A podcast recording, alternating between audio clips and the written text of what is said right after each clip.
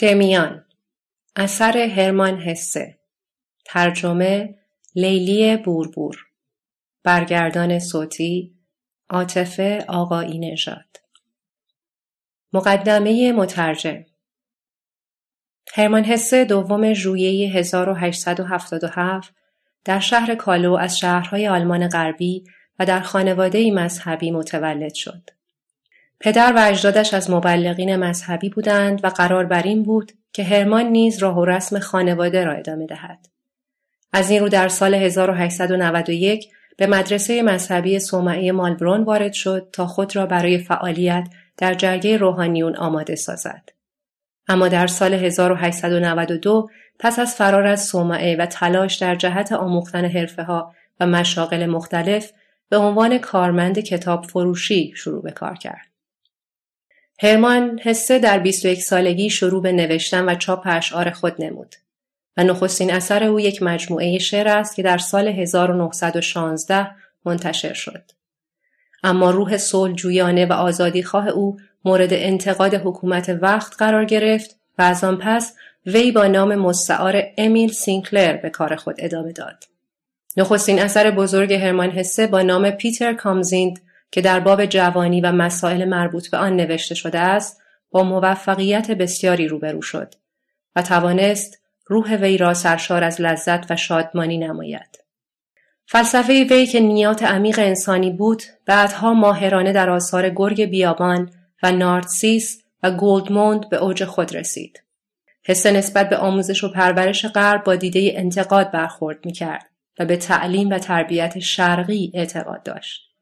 این طرز تفکر را در داستان زیر دنده های چرخ به صورت سرگذشت جوان با استعدادی بیان می کند که والدین او به سلامت روحش بی توجهند و فقط به موفقیتهایش در دروس لاتین و ریاضی توجه دارند.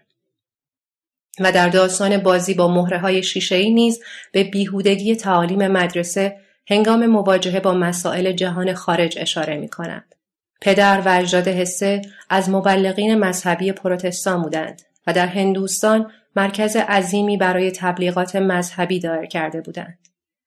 هرمان نیز به تاریخ و تمدن چین و هندوستان بسیار علاقمند بود و بسیاری از آثارش تحت تأثیر مکاتب مذهبی هند باستان قرار دارند. کتاب سیزارتا نمونه ای از آثار اوست که احساسات عمیق وی را در مورد دستیابی به حقیقت از طریق بودا نشان می دهد.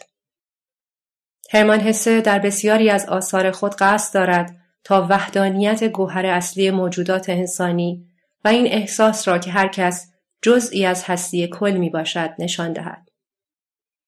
در کتاب داستان دوست من سرگذشت جوان آزاده و صحراگردی را بیان می کند که در آخرین لحظات زندگی خود خدا با او چنین گفتگو می کند. تو به نام من بیابانگردی کردی و به نام من آزادی را به شهر نشینان نشان دادی. به نام من به حماقت مردم خندیدی و آنها مرا در وجود تو مسخره کردند. هیچ لذت و رنجی ندیدی و نکشیدی جز آنچه که من با تو سهیم بودم. از جمله آثار دیگر او گرترود دانشمندی از مشرق زمین و دمیان می باشد که در اغلب آنها نویسنده سعی دارد مبنای واحد و مشترکی را بین انواع مختلف معتقدات مذهبی و طرق عبادت پیدا کند که بتواند مورد قبول و احترام کلیه افراد انسانی قرار گیرد. علیرغم توقیف نوشتجات وی توسط نازیها و تنفر حکومت هیتلر از او، جهان ادب در سال 1946 وی را به خاطر رمان قطور و عمیقش آقای لودی یا بازی با مهره های شیشه‌ای به دریافت جایزه ادبی نوبل مفتخر نمود. هرمان هسته در سال 1919 به عنوان یکی از معترضین به سیاست نظامی آلمان برای همیشه در سوئیس اقامت گزید و در سال 1962 اندکی پس از 82 دومین سالگرد تولدش درگذشت. کتابی که از نظرتان خواهد گذشت نخستین بار در سال 1919 تحت نام مستعار امیل سینکلر منتشر شد و این نام نام یکی از دوستان نوالیس شاعر آلمانی است که مورد تحسین و ستایش حسه بوده است. اساس داستان این کتاب بر روی کشمکش دو عنصر نیکی و بدی در جهت رسیدن به آخرین مرحله کمال انسانی و حقیقت قرار دارد.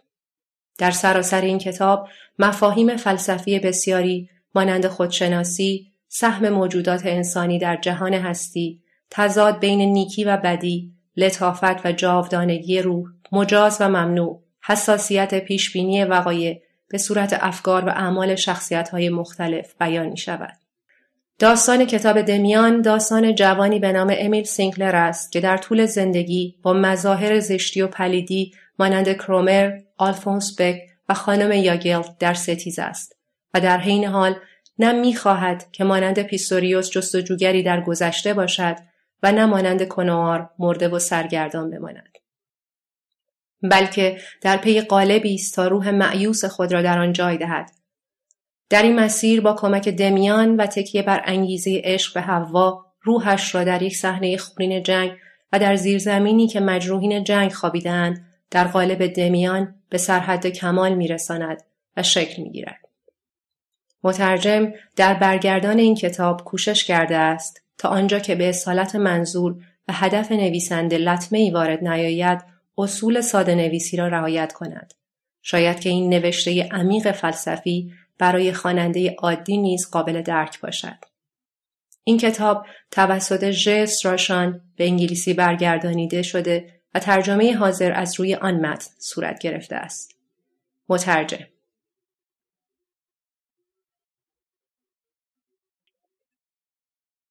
مقدمه نویسنده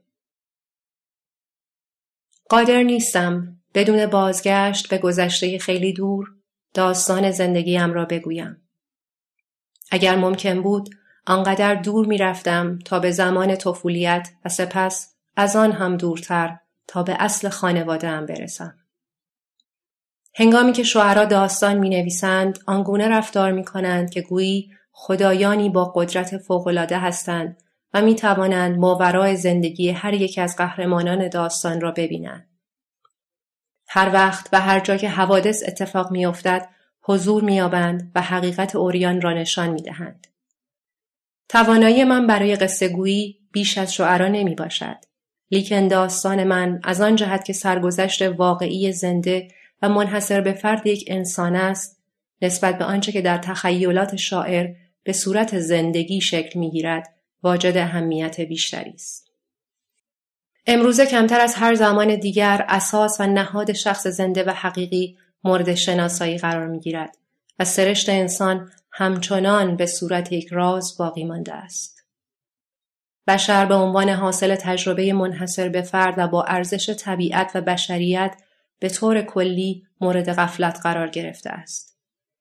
اگر هر فرد انسانی فقط شخصیتی بیمانند و یگانه بود با یک گلوله به سادگی می توانستیم او را از صحنه دنیا خارج سازیم.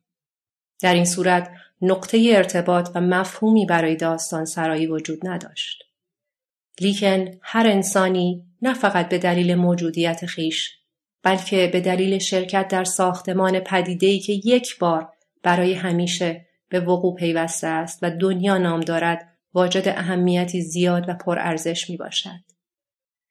این است علت آنچه که سرگذشت زندگی هر یک از افراد بشر را مهم، ابدی و مقدس میگرداند. و نیز به همین دلیل انسان در زمان حیاتش و در زمانی که نیاز طبیعت را برمیآورد به عنوان موجودی خارق‌العاده مستحق بالاترین توجهات است.